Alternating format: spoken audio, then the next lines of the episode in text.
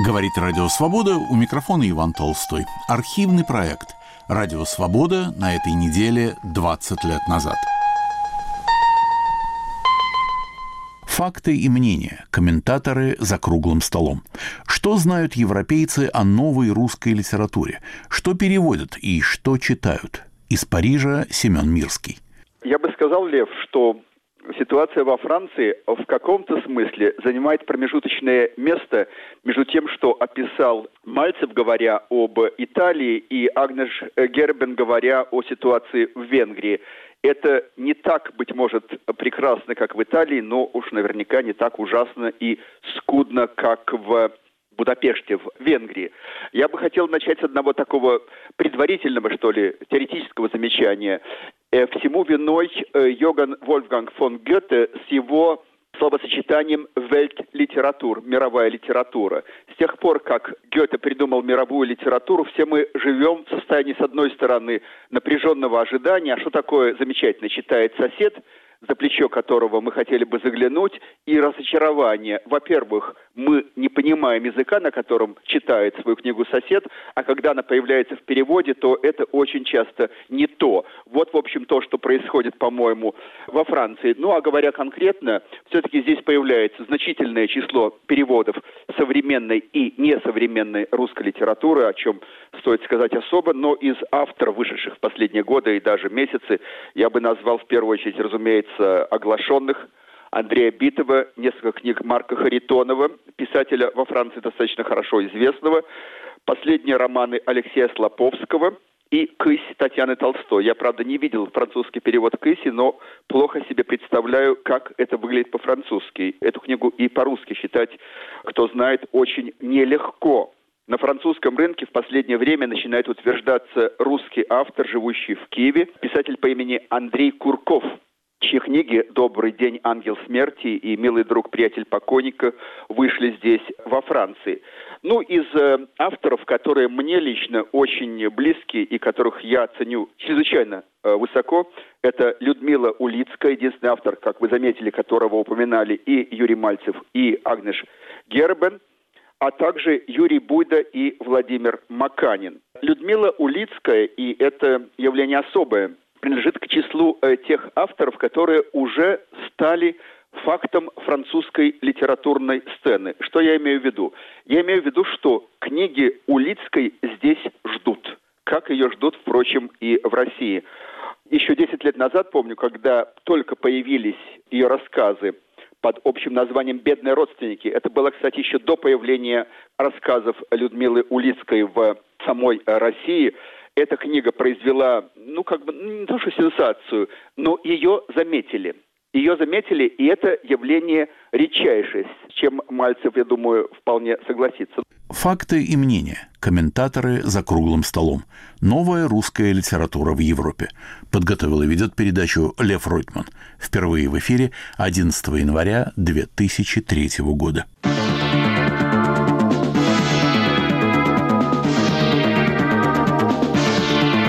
Слушаете «Радио Свобода».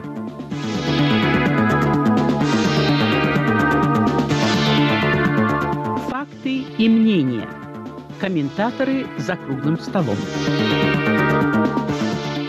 У микрофона Лев Ройтман. Сегодня прилежный русский читатель, даже не владея иностранными языками, вполне может получить представление о литературной жизни в Америке, во Франции, в Италии и так далее, благодаря переводам на русский язык. К сожалению, литературная сцена России отнюдь не столь же открытая книга для читателя иностранного, который русским языком не владеет. Новых русских я имею в виду русских литературных, конечно, переводят мало. А почему? В нашем разговоре участвуют из Будапешта переводчик-филолог Агнеш Геребин, из Бергама, Италия, литературовед Юрий Мальцев и из Парижа Семен Мирский, наш корреспондент и одновременно литературный консультант издательства «Галимар». И в Италию, в Бергамо, Юрий Владимирович Мальцев. Новые русские писательские имена в. Есть ли они? Если есть, кто? Много ли их? Вы знаете, итальянский читатель при желании может прочитать почти все, что выходит в России. В этом смысле итальянцы молодцы.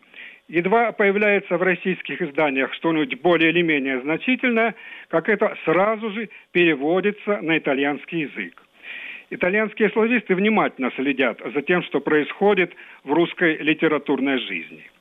Но чтобы кто-то из современных русских писателей пользовался успехом у итальянской публики, этого сказать нельзя. Появляются хвалебные рецензии в итальянской прессе, но дальше этого дела не идет. Так было, например, с Виктором Пелевиным – он получил высокую оценку у итальянской критики и почти весь переведен на итальянский. Ну, во-первых, он много теряет в переводе. А во-вторых, чтобы его читать, надо хорошо знать русские реалии. А что может понять итальянец, который даже не знает, кто такой Чапаев? Пришлось изменить даже название пелевинского романа «Чапаев и пустота». Он назван в итальянском издании «Мизинец Будды». Ну, высокую оценку критики получили также Леонид Баскин и Асар Эппель. Большой интерес у итальянских славистов вызывает Владимир Сорокин. О нем пишут диссертации. Это понятно, ведь он то, что называется писатель для писателей, а не для читателей. Некоторым успехом пользовался роман Людмилы Улицкой «Медея и ее дети». Ну, переведен, конечно, и Виктор Ерофеев. По его роману «Русская красавица» в Италии даже сделали фильм. И сам Ерофеев приезжал в Милан писать сценарий фильма. Но действительно большой резонанс, слово «успех» здесь как-то неуместно, получили две русские книги. И, конечно, не столько благодаря их литературным достоинствам, сколько из-за их содержания. Это «Чернобыльская молитва» Светланы Алексеевич и полное издание всех колымских рассказов Шаламова. В этом случае можно действительно говорить о значительном событии.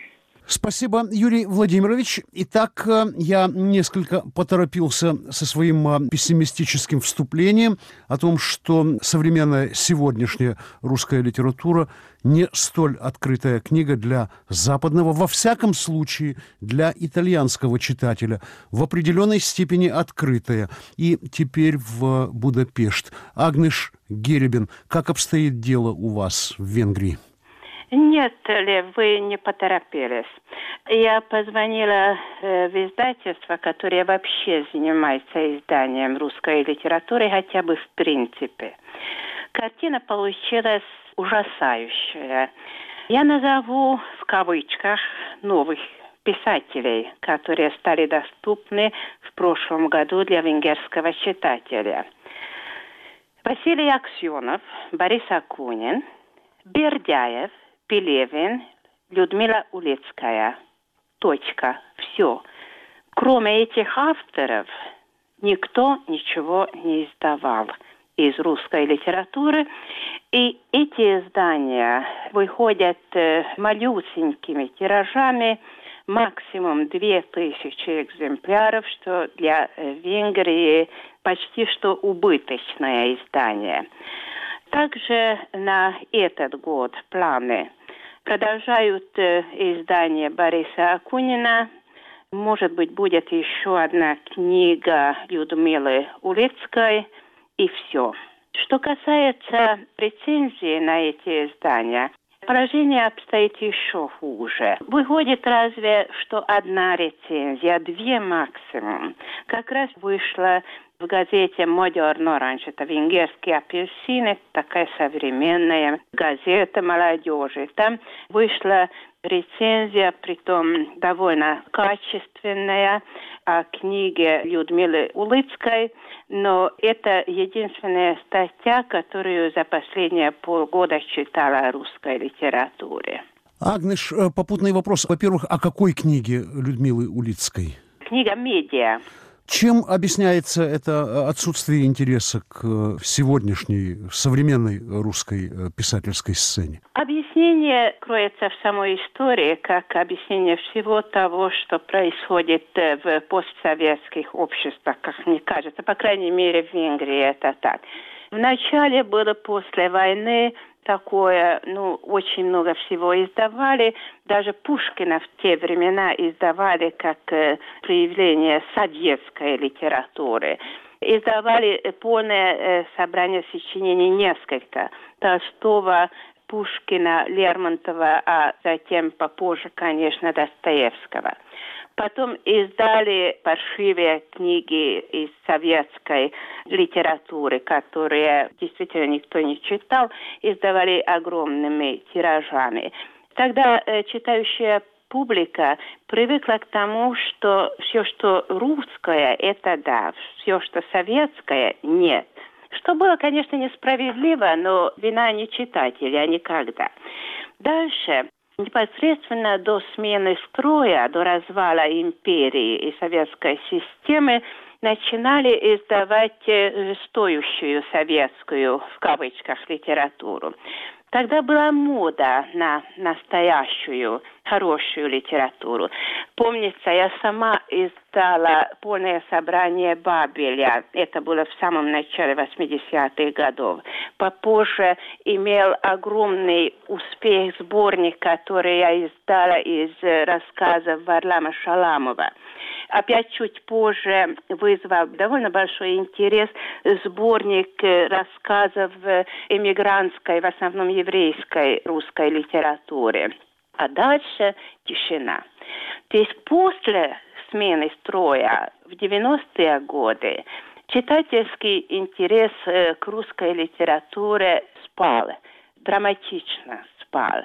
Это я объясняю, в частности, тем, что все, что интересно в жизни, раньше при диктатуре было связано с искусством, с литературой, с театрами. А сегодня, в последние 10-12 лет, все, что интересно, происходит в политической жизни, в обществе, на улице, если хотите. Так что вообще вся литература, в частности, отодвинулась на задний план в жизни среднего венгра. Спасибо, Агнеш. В высшей степени интересная э, точка зрения. Итак, э, жизнь вытеснила литературу. А литература в тот период заменяла собой жизнь.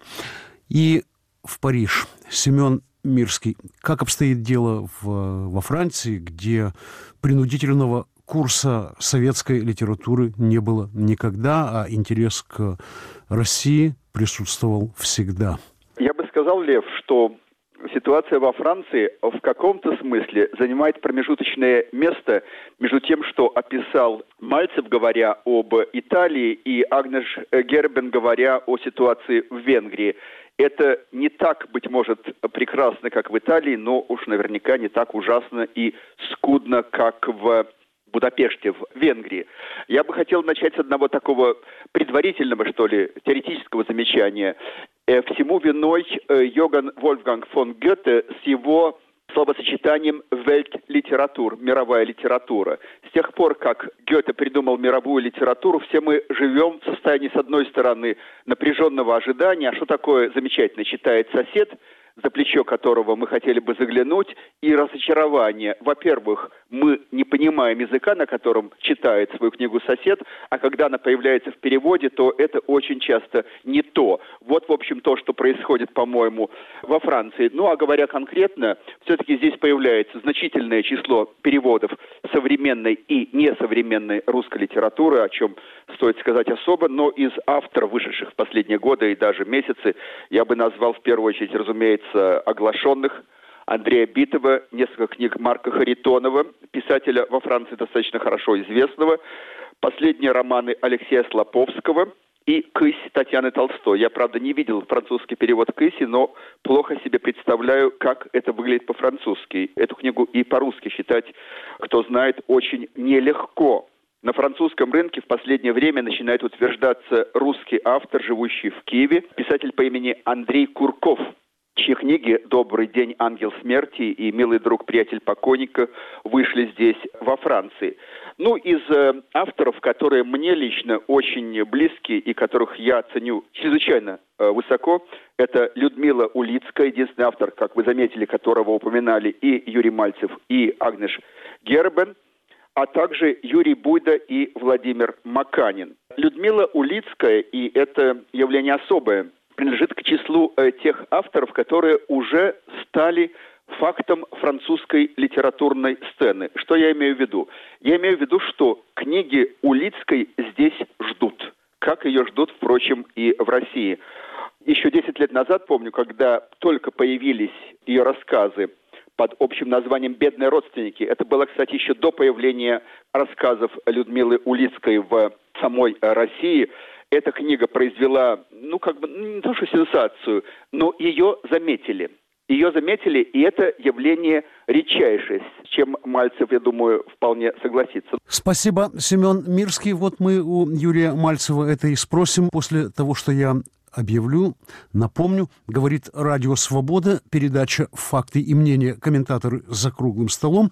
Участвуют Юрий Мальцев из Бергама, Семен Мирский из Парижа и Агнеш Геребин из Будапешта. Из Праги разговор ведет Лев Ройтман и Юрий Владимирович. Согласитесь ли вы с этим? Да, несомненно. Улицкая – это один из самых читаемых и самых интересных авторов э, сегодняшних русских. И в Италии тоже можно об этом сказать. Когда сама Улицкая приехала недавно в Италию на один конгресс по русской литературе, ее обступали читатели, и я присутствовал при одном очень долгом разговоре одной молодой девушки итальянской, Сулицкой, которая ее расспрашивала подробно о героях ее книги, об героях книги Медея, о том, как она пишет, как она работает. Так что целиком соглашаюсь э, с предыдущим мнением. Спасибо, Юрий Владимирович. И теперь Агнеш Геребин. Я понимаю, что в рамках радиопередачи задать вопрос, чем, например, Чехов лучше, чем его современник Златовратский, это занятие немножко безумное. И тем не менее, вот э, прозвучало имя Улицкая, которую назвали все три участника нашего разговора. Чем, с вашей точки зрения, ее творчество – в переводах, в данном случае в переводах, отличается от творчества других, пусть и переводимых, но, быть может, э, не столь желанных для западного читателя российских литераторов. Быть может, э, западный читатель менее способен идентифицировать себя с героями других русских авторов. Быть может, герои Улицкой как раз тот идентификационный материал для читателя, без чего успеха книги и не бывает? Дело в том, что, э, если можно так сказать, Улицкая может быть самый европейский писатель в русской литературе на сегодня. Ее психологический реализм доступен для венгерского читателя. Может быть, э, в этом кроется ее успех. Хотя, повторяю, ее книга вышла тоже э, маленьким тиражом. Правда, этот тираж был продан. Готовится издание следующей ее книги «Казус э, Кукотского заглавия». И это значит, что для издательства стоит заниматься ее творчеством и э, в каком-то смысле материально тоже. Хотя, когда я спросила главного редактора издательства «Европа», э, это самое большое издательство художественной литературы в Венгрии. Я спросила его о том, что директор издательства не смотрит ли на него криво, как у нас говорится, когда он предлагает русского писателя Тогда он сказал, что ничего подобного. В Венгрии все еще престижно издавать русскую, хорошую русскую литературу. Так что его директор смотрит на него одобрительно, э, если он предлагает, как он сказал, двух писателей две книги в год. Больше он сам не решается предложить. Нет возможности, нет спроса. Спасибо, Агнеш Геребин и в Париж Семен Мирский. Линия вам. Ну, поскольку мы говорим о писателях так называемого мейнстрима, то есть главного направления в современной русской литературе, то я хотел бы просто упомянуть еще одно имя, которое могло бы прозвучать в числе первых, и это, конечно, Владимир Семенович Маканин. Книга Маканина «Underground» вышла во Франции несколько месяцев назад, и вот буквально на днях В четверг, 9 января, парижская газета «Либерасьон» вышла со специальным литературным приложением. Полные три страницы, посвященные переводу э, названной книги Владимира Маканина. Редакция газеты направила специального корреспондента в Москву, чтобы взять интервью у Маканина в связи с выходом его книги во французском переводе. Ну, нет нужды рассказывать русскому слушателю, русскому читателю, что такое «Underground», э, книга, которая признана многими самым значимым произведением первого десятилетия постсоветской эпохи. И просто после вот такого publicity, которое получила эта книга во Франции, можно ожидать, что и она вот наподобие уже упомянутых неоднократно книг Людмилы Улицкой, тоже станет тем, что я называю фактом французской литературной сцены. Семен Мирский, попутный вопрос. Вы упоминали Юрия Буйду, с моей точки зрения, писателя блестящего, несравненного. Как относятся к нему во Франции? Достаточно ли он э, известен? Рецензировался ли? Во Франции Юрий Буда пока известен только двумя книгами, к сожалению, только двумя. Это его большая новелла «Дон Домино», появившаяся во французском переводе под другим названием «Поезд ноль» или «Нулевой поезд» и роман «Ерма». Это фиктивная биография придуманного или выдуманного русского писателя, чья жизнь и судьба немножко напоминает судьбу Владимира Набокова. Но вот то, что вы сказали о самобытности, об исключительности Юрия Буйды многими замечено. И мне лично доводилось встречать здесь французских читателей, которые, ну, просто, поверьте мне, с блеском в глазах спрашивали, а когда будет следующая книга Юрия Буйды. Будет очень скоро следующая книга Юрия Буйды. Это сборник рассказов, объединенных единством фабулы и сюжета, называется «Прусская невеста», которая вышла недавно, кстати, в Англии. В издательстве «Дедалус», в английском переводе та же «Прусская невеста». Это эпос, в котором Буйда, наподобие, скажем, Фазиля Искандера, который из книги в книге продолжает эпос абхазской деревни, у Юрия Васильевича Буйды это эпос Кёнигсберга, ныне Калининграда, и города Велау, известного в советское время под названием Знаменска. Так что действительно, я думаю, что Буйда один из тех авторов, которым суждена большая судьба, большое будущее не только на родине, в России, но и пожалуй, во всем мире. Спасибо. Ну, по поводу мира у нас недостаточно собеседников. А что касается Италии, с этим вопросом к Юрию Мальцеву в Бергамо. Как насчет э, Юрия Буйды того же, коль скоро мы ограничимся сейчас вот одним писательским именем? Вы знаете, его как-то еще не выделили в Италии критики, а других э, специальные были рецензии, хвалебные, а он идет как-то в общем ряду всех других современных русских писателей. Я хочу, если есть еще у нас время, сказать об одном любопытном начинании. На юге Италии есть небольшой городок Пенны, и несколько лет назад он породнился с Москвой.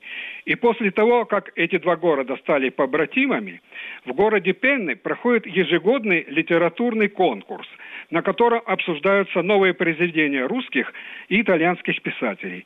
И те русские книги, которым жюри конкурса присуждает премии, они сразу переводятся на итальянский и публикуются издательством «Текстус».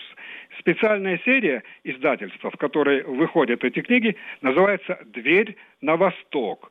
Заведует ею известнейший итальянский славист Витторио Страда.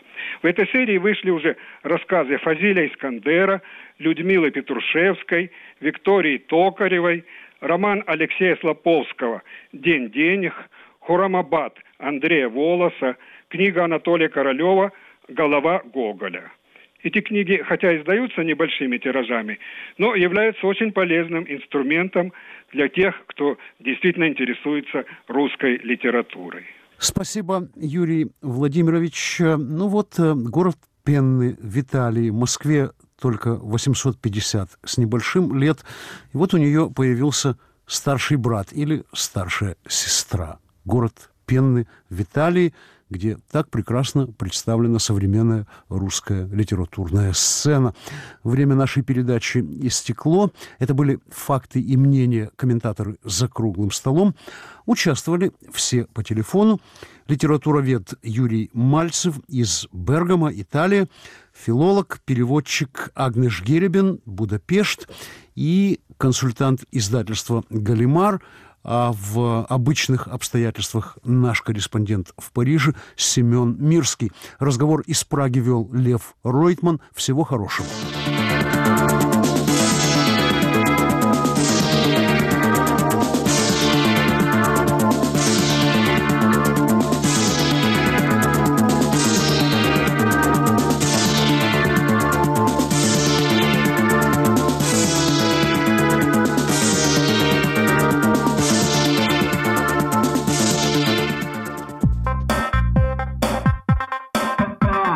Радио «Свобода» в социальных сетях. Твиттер, Фейсбук, ВКонтакте. Последние публикации и открытые дискуссии. Видео, фотографии, новости, эксклюзивные материалы. Настройтесь на свободу в вашей любимой социальной сети. Для всех, кто любит и не любит свободу.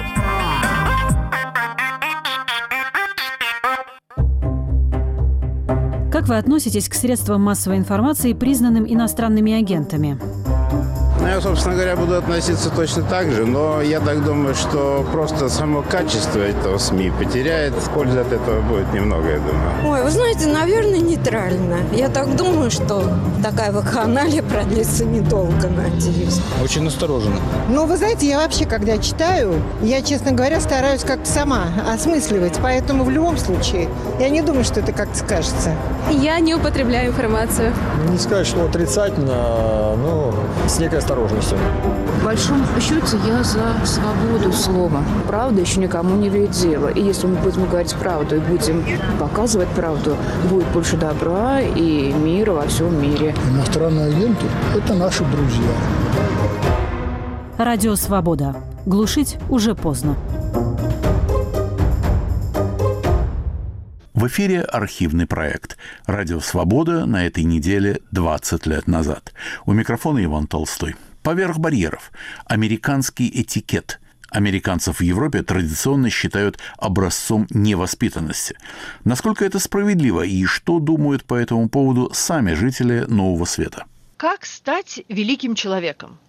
Два с половиной века назад подросток из Вирджинии сделал по этому пути первый шаг, скопировав в тетрадь 110 правил, сформулированных в конце 16 столетия французскими и иезуитами-воспитателями. Это был Джордж Вашингтон.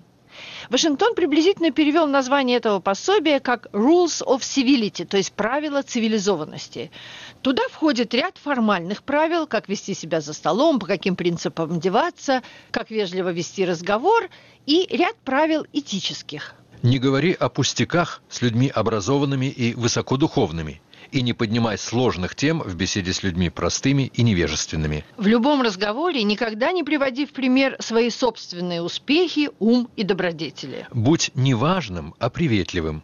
Первым здоровайся, последним дослушивай и никогда не оставляй вопрос без ответа. Не суди друзей, оставь это родителям и начальству. Rules of Civility Джорджа Вашингтона всегда конкурировали с другим сводом советов, с книгой «Максим» Бенджамина Франклина, которую он назвал «Альманах бедного Ричарда». Бог помогает тому, кто сам себе помогает. Не наедайся до отупения, не напивайся до возбуждения. Рыба и гость начинают пахнуть на третий день. Если брак без любви, то непременно появится любовь без брака. Дружи с соседом, но не ломай забор сравнивая эти два источника американского этикета, журналист Ричард Букхайзер пишет в предисловии к недавнему переизданию «Правил цивилизованности». Максимы Франклина призывают к здравому смыслу и к толковому устройству собственной жизни. Не теряй времени, не пей, не давай себе впасть в бедность, если дорожишь независимостью. Не допускай холодность в браке, если дорожишь верностью. У Джорджа Вашингтона другой подход. Он ищет совета, как, формируя манеры, сформировать характер и душу. Ключ к этому подходу заключается в первом же его правиле. Каждый поступок, совершенный в присутствии других людей, должен нести на себе печать уважения к присутствующим. Задача этих правил не просто воспитать джентльмена, но дать понятие о возможности величия человеческой природы. Сейчас правила Джорджа Вашингтона в Соединенных Штатах почти никто не принимает всерьез, потому что народ потерял вкус к величию и веру в то, что величие вообще возможно. Современные американцы верят только в то, что они могут завладеть богатством, властью, славой и счастьем. Примерно такое же разочарование звучит в словах собеседницы нашей корреспондентки Райвай, 70-летней нью-йоркской учительницы Айрин. Хорошие манеры, этикет – все это у нас когда-то было, говорит она. Уважение к родителям, к старшим вообще – это было на уровне закона, как и вежливость по отношению друг к другу. А сегодня никто больше не думает о хороших манерах, об этикете. Ничего этого нет. Айрин, проработавшая в школе 45 лет, говорит, что сегодня стало нормой грубить учителям, даже угрожать побоями. 20 лет назад, если учитель повышал голос на расшалившегося подростка, тот мгновенно успокаивался. Сегодня даже в младших классах дети ничего не боятся, ни учителей, ни родителей. Не знаю, чего тогда было больше, страха перед учителем или уважения к нему. Но у детей были хорошие манеры. «Поверх барьеров. Американский этикет» подготовила и ведет передачу Марина Ефимова. Впервые в эфире 9 января 2003 года.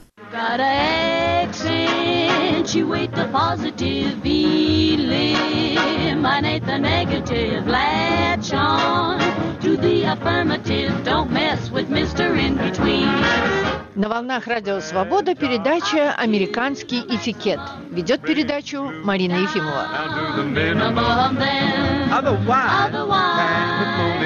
liable to walk upon the sea. Accentuate the positive, eliminate the negative. Latch on to the affirmative, don't mess with Mr. In-Between. По мнению европейцев, американцы и хорошие манеры – две вещи несовместные. Среднестатистический американский турист вульгарен, шумен, безвкусно одет и привозит с собой невоспитанных и шумных детей – Прошлой весной я сама была свидетелем того, как в тихую электричку, идущую в Барселону, где испанцы деликатно в полголоса переговаривались друг с другом, валилась компания громкоголосых американских туристов с покупками – они тут же перезнакомились со всеми близсидящими пассажирами, выразили одобрение по поводу Каталонии, pardon me my pronunciation, спрашивали шокированных старушек, видели ли они живого Муссолини, а или у вас это был Франко, а да все они тираны похожи, right, little lady? И с восторгом показывали всем антиквариат, купленный по дешевке. Однако в своей новой книге о хороших манерах бабушка американского этикета Джудит Мартин по прозвищу Мисс Мэннерс пишет – Мнение о том, что у американцев дурные манеры, стало в Европе общим местом. А между тем мы внесли немалый вклад в мировую цивилизацию. Мы создали новый этикет – этикет равенства. О том, что имеется в виду под этикетом равенства, переводчица Лин Виссон, автор книги с русского на английский об особенностях перевода и книги о смешанных американо-русских браках «Wedded Strangers». В демократическом обществе, как в Америке, идея такова, что все люди равны. Отношения, например, э, к начальнику должны быть такие же, как отношения, например, с домработницей. Насчет вежливости, естественно, только. Все заслуживают одинаковые отношения. Это, конечно, не означает, что нет грубых или невежливых людей в Америке, но нет у обывателя, у среднего американца нет ожидания в каком-то общественном месте или в магазине, в ресторане, что его будут хамить. Еще то, что принято, это выслушать человека. Если, допустим, секретарша подходит к телефону, никто в Америке не скажет эквивалента «его нету и не будет». Скажут, что он вышел, что вы хотите передать. Еще отношение к времени. Например, в Америке можно назначить встречу с человеком э, через месяц, и контрольного звонка не будет, потому что столько в Америке ценится время. Не приглашают, например, на следующий день если это не очень близкий вам человек, не звонят и говорят, ну приходите к нам завтра обедать, это значит, что вы считаете, что у него никаких дел нет, что он просто сидит и ждет вашего звонка. И это невежливое отношение к нему, что вы просто не цените его время. В Америке, я бы сказала, самое важное, что нарушение этикета может и разрушить деловые отношения потому что это часть ткани общества. Наш этикет, пишет в своей новой книге Джудит Мартин, пошел от тех первых иммигрантов, которые именно для того сюда и ехали, чтобы найти здесь уважительное к себе отношение. Поэтому этикет равенства с самого начала играл важнейшую роль.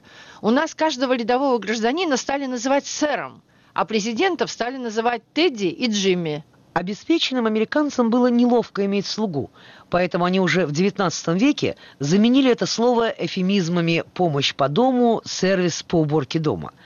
Даже фермеры называли батраков добавочными руками «extra hands».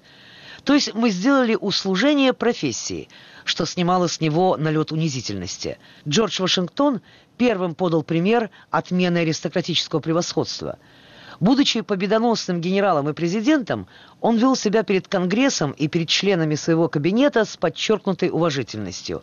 Несмотря на круг влиятельных людей, представляющих собой американский суррогат европейской аристократии с ее снобизмом, новая буржуазия в маленьких городках начала стремительно формировать свой собственный этикет, который стал потом общепринятым американским этикетом равенства – искренность в общении вместо претенциозности, готовность оказать помощь и гостеприимство вместо сдержанности и неприветливости к чужаку, и гордость вместо подобострастия. Плюс принципиальный оптимизм. Сосредоточьтесь на позитивном, поется в старой песенке. Исключите негативное.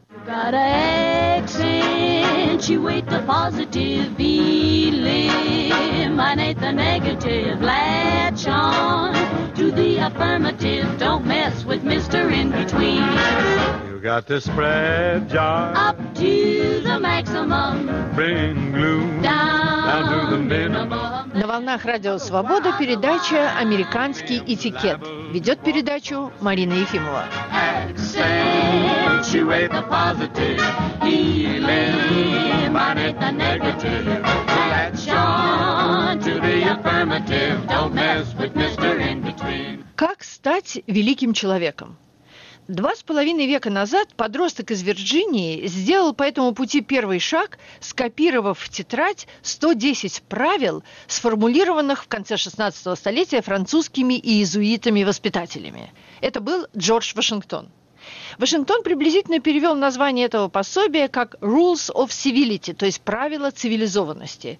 Туда входит ряд формальных правил, как вести себя за столом, по каким принципам одеваться, как вежливо вести разговор и ряд правил этических. Не говори о пустяках с людьми образованными и высокодуховными и не поднимай сложных тем в беседе с людьми простыми и невежественными. В любом разговоре никогда не приводи в пример свои собственные успехи, ум и добродетели. Будь не важным, а приветливым.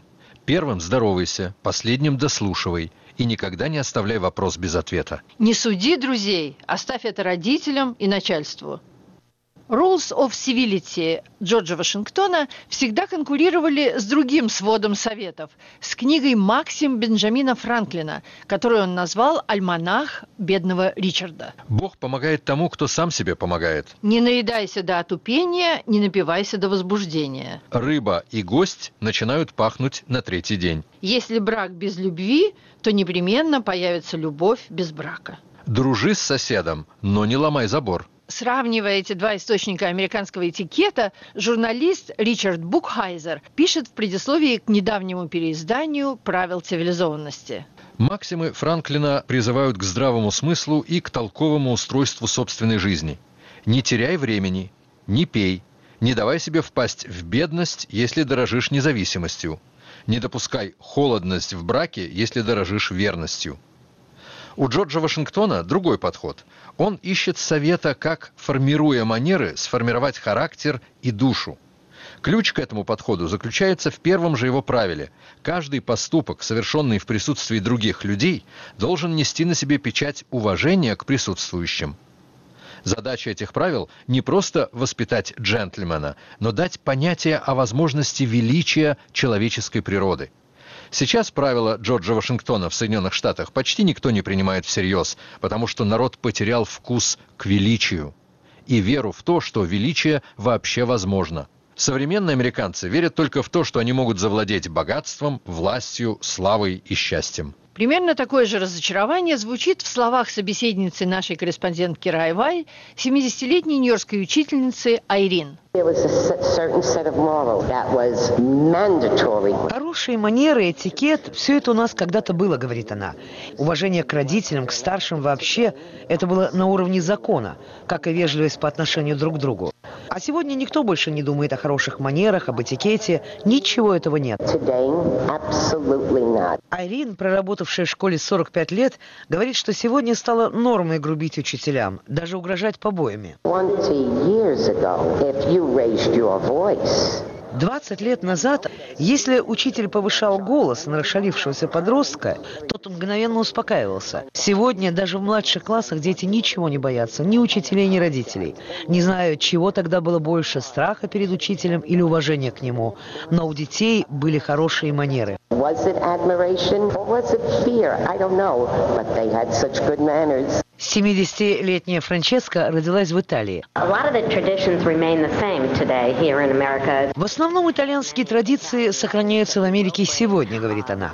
На итальянских свадьбах, к примеру, всегда было принято дарить жениху и невесте деньги. Обычай это на американских свадьбах сохраняется свято. А вот другую традицию, по которой свекровь должна просто не после свадьбы проверять и показывать их гостям, чтобы все знали, что невеста была девицей, уже никто не сохраняет. Мир стал другим, не таким, каким он был во времена наших дедушек и бабушек. Чаще всего, как пишет Джудит Мартин, американцы оппортунистически меняют одни манеры на другие, когда им это выгодно, удобно или приятно. Единственное, что в нашем этикете остается постоянным, пишет мисс Мэннерс, это красочная смесь пышности и простоты. Скажем, каждый самый бедный американский дом непременно имеет комнату, в которой никто не спит, даже если все прочие теснятся по три, по четыре человека в одной спальне. Это так называемый parlor – зала, гостиная, предназначенная для приема гостей, которых в половине этих домов вообще не бывает. С другой стороны, среди богатых стало чуть ли не снобизмом хвастаться тем, что купленная ими нитка жемчуга или столик Чаппендейла являются неотличимой, но дешевой подделкой. Американцу выгодная сделка всегда приятнее дорогой покупки.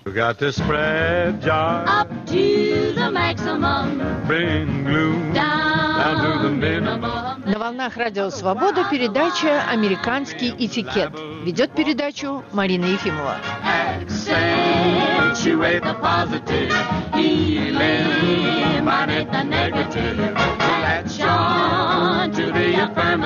Don't mess with Mr. In-Between. Попробуем подметить некоторые различия этикета американского и российского. Об этом Лин Вессон. Я сейчас сама пишу книгу. Моя цель – помочь русским, у которых контакты с американцами, потому что часто даже русский человек, который образованный, культурный и хорошо говорит по-английски, производит ужасное впечатление на американцев, не потому, что он делает грамматические ошибки, тут столько иммигрантов из всех стран, что все это понимают, а он не понимает, как нужно себя вести. Ну, например, по-русски не говорят все время «пожалуйста». Как в Америке все время мы говорим «please». Потому что по-русски это можно выразить по-разному. Будьте добры, будьте любезны, не скажете ли вы. Или просто интонации. А в Америке без please человек звучит просто как хам. I'd like to pay for this, please. Мне бы хотелось, пожалуйста, за это платить. Но, конечно, когда американец начинает так говорить по-русски, это звучит смешно пожалуйста, сколько это стоит. Что очень сбивает да, русских, это когда американцы говорят после встречи «let's have lunch», «давайте позавтракаем». Это буквально ничего не значит. Если человек не скажет, давайте позавтракаем на следующей неделе, ну, в 12 часов в каком-то ресторане, это все равно, что, ну, когда-нибудь увидимся. А когда русский в ответ говорит, ну да, когда, американец несколько удивляется. Русское застолье даже нет слова «застолье» по-английски. Идеи, что надо, например, развлекать гостей, что кто-то что-то рассказывает. Американцы очень плохо реагируют обычно на длинные рассказы. Считают, что это просто, ну, занудно. Тогда, как говорится, в чем фан? Сидеть, есть, пить, но в меру. И американцы получают большое удовольствие от такой непринужденной, беседы на не очень серьезные темы. А как можно обменяться мнениями на серьезные темы? Ну, вдвоем с близким другом или в маленьком очень кругу. Еще американцы, конечно, любивают, но не прощают то, что сказано под газом.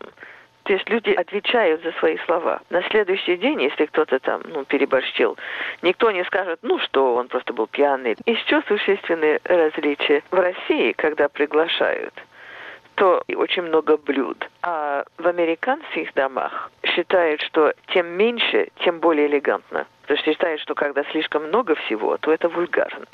Я бы сказала, что вообще в Америке насчет этикета больше условностей, чем в России. Этикет это не просто как держать вилку. Это и зависит от, и определяет содержание человеческих отношений. Мне кажется, что часто американцы усваивают легко формальные выражения вежливости please, excuse me, но не усваивают идею считаться с другими людьми. Например, в автобусе они не пропускают мимо других пассажиров, пока с полным удобством не устроятся сами. Или, скажем, они всегда ходят посередине тротуара. Разве их не учат ходить с правой стороны? Нет, по-моему, в школе никто никогда не говорил, что нужно, э, например, по правой стороне. И это очень часто американцы, между прочим, в России делают замечания, потому что они часто не ходят по правой стороне. А они идут посередине улицы. Да, да, это даже неосознанно. Еще нам трудно смириться с правилами, неукоснительно принятыми в Америке, что в школе или в университете списывать стыдно и даже преступно, а доносить на списывающего не стыдно. Да, потому что это совсем другой код поведения в школе. Это идея do your own work, работай сам. Считаю, что если ты видишь, что кто-то там списывает, тогда доносит, и никто не будет критиковать. А считают в Америке, что это благородно, потому что это единственный способ, чтобы все вели себя достойно. Сейчас и другие требования приличия пытаются в Америке достичь командными или легальными методами. Например, в вагонах метро недавно появилась надпись «Намек». Реши задачу. Кому больше нужно места в вагоне? И дальше предлагается выбор. Первое – тебе. Второе – инвалиду. Третье – пожилому человеку. Элеонора Рузвельт в книге о здравом смысле и этикете писала. Есть много правильных форм этикета, но основа для приличного поведения всегда одна и та же – доброта и элементарная порядочность – если вы обладаете двумя этими свойствами, вы никогда не сделаете особенно грубой ошибки. Американцы все чаще используют закон, чтобы добиться хороших манер. Например, уже вышли законы, запрещающие курение и разговоры по мобильным телефонам во всех без исключения общественных местах. Такие законы, пишет Мартин, лишь ущемляют нашу свободу. Этикет – дело добровольное. Вот что добавляет к этому директор Института этики Раш Киддер. Все мы ежедневно вступаем друг с другом в контракты того или иного свойства. Например, вчера днем я обещал вам дать интервью – и мы оба выполнили свою часть этого договора. Вы мне вовремя позвонили, а я отвечаю на ваши вопросы. Наш контракт нигде не записан, его выполнение не предусмотрено законом. Поэтому то обстоятельство, что мы оба его выполнили, является просто знаком нашей цивилизованности. По той же причине люди пишут благодарственные письма и отмечают в предисловии к печатным работам имена тех, кто им помог. И на этом этикете не меньше, чем на законе, основано благосостояние и стабильность общества. Поэтому и на службе мы вправе ожидать соблюдения этого этикета. Этический долг нанимателя – обращаться со своими служащими как с людьми, а не как с безликими и безымянными участниками рабочего процесса. Иммигранты из России часто жаловались мне на то, как их увольняли. Никаких бесед, предупреждений или сожалений. Просто утром на рабочем столе в офисе их ждал розовый листок, уведомление, в котором сообщалось, что сегодня с трех часов дня они уволены. Я буду рада сообщить им, что такая жестокость абсолютно не укладывается в американский этикет. Без всякого сомнения. Большинство бизнесменов, с которыми мы работаем, были бы возмущены, узнав, что наниматели так поступают со своими сотрудниками. Это явное нарушение рабочей этики, и такого не должно быть. Тут прозвучало выражение «рабочая этика». О нем очень любопытно пишет Джудит Мартин в своей новой книге. В аристократических обществах понятие «noblesse oblige» – «благородство обязывает» сдерживало тенденцию богатых эксплуатировать бедных – у нас богатые оказались в лучших условиях, поскольку в Америке пуританами и самой природой издавна выработалось убеждение, что Господь не любит ленивых, а любит работящих и честных. Эта рабочая этика, требующая от каждого работника добросовестности, очень облегчила положение нанимателей. С другой стороны, и среди богатых существует культ предприимчивости и активной деятельности, что все же выгодно отличается от аристократического культа бесполезности. Еще одно достоинство американской этики и этикета отмечает Раш Киддер. Одним из достижений Америки является тот факт, что мы полностью изжили взятки и коррупцию на рабочих местах. Человек, делающий карьеру, не может помочь себе, заплатив кому-то за свое продвижение. Путешествуя по другим странам, я часто сталкиваюсь с необходимостью взяток и каждый раз чувствую благодарность к своей стране за то, что эти стандарты профессиональной честности мы держим высоко. И однако главная и всеми признанная законодательница хороших манер в Америке Джудит Мартин закончила свою новую книгу довольно печальной главой о перерождении американского этикета равенства, которое она наблюдает последние 40 лет. Американская знаменитая открытость и дружелюбие стали слишком мимолетными и заметно формальными, как и наша символическая улыбка. Наши жесты, когда-то интимные, такие как похлопывание по плечу, стали самопародией. Их позволяют себе в основном врачи, продавцы автомобилей и страховые агенты, и поэтому в них беззастенчиво просвечивает деловой интерес. Наша национальная способность быть nice испарилась в атмосфере взаимной подозрительности – Города и штаты уже соревнуются в уровне грубости. Мы первые, нет мы первые. Оазисом американской приветливости и вежливости остался, кажется, один Средний Запад. У нас есть масса теорий о том, как можно исправить ситуацию. Одни говорят, давайте вернемся к традициям, например, 50-х годов, когда американцы еще были прежними. У этой теории есть тот недостаток, что каждый, кто это предлагает, представляет себя белым, а не черным индейцем или мигрантом. В 60-х годах появилась идея вообще отменить этикет и дать людям вести себя естественно. Энтузиасты этой идеи стали прилюдно рыгать и выпускать газы, класть ноги на спинки кресел в кино и так далее. Но люди, освобожденные от этикета, очень скоро стали друг другу невыносимы. Тогда мы решили призвать на помощь закон. Раш Киддер, как и Джудит Мартин, не надеется на закон. Мы сами должны соблюдать и требовать от других ответственности в отношениях друг с другом. Когда общество не ждет от человека этичного подхода и приличных манер, то большинство их не соблюдает. Этичного отношения друг к другу не добиться законом. Не забывайте, что эта страна создана людьми практичными, чей главный талант – сделать дело – мы по натуре не философы, как русские. Это вы, русские, имеете многовековую традицию задаваться вечными вопросами бытия. Мы нет. И вдруг в последние полтора года, начиная с 11 сентября, не единицы, как раньше, а почти все мы начали задавать себе вопросы. В чем цель жизни? Кто мы такие? Что мы несем своей культурой? Почему они нас так ненавидят? Мы становимся похожи на русских, постигаем глубину мышления, и это хорошо. Во всяком случае, заразительно. Надо сказать, что при всем своем критическом отношении к нынешним манерам, бабушка американского этикета Джудит Мартин в своей новой книге не дает нам забыть о главном достижении американцев. Равное уважение ко всем человеческим существам, воплощенное в американском этикете, пишет она, не нуждается в исправлении.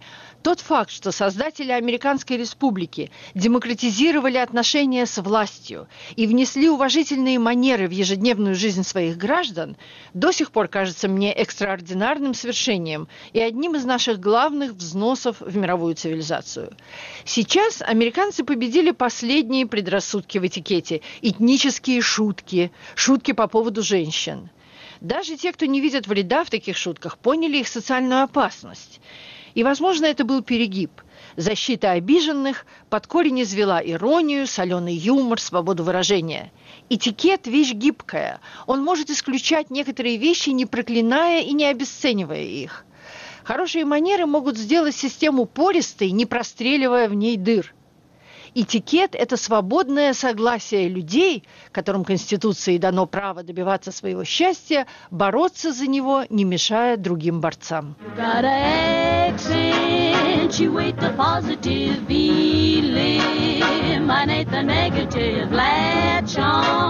To the affirmative, don't mess with Mr. In Between.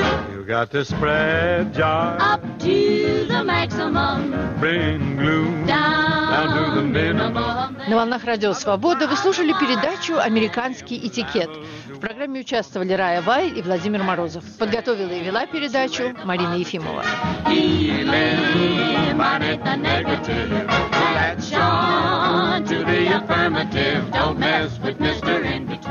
Радио «Свобода» на этой неделе 20 лет назад. Над архивным проектом работает редактор Иван Толстой.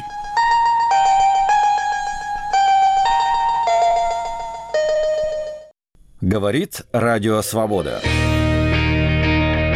Круглосуточный прямой радиоэфир и аудиотека лучших программ и подкастов «Свободы» на YouTube-канале «Радио Свобода Лайв». Радио Свобода на экране твоего монитора, в твоем мобильном и в твоих наушниках. YouTube-канал «Радио Свобода Лайв». Твой YouTube обретает знакомый голос.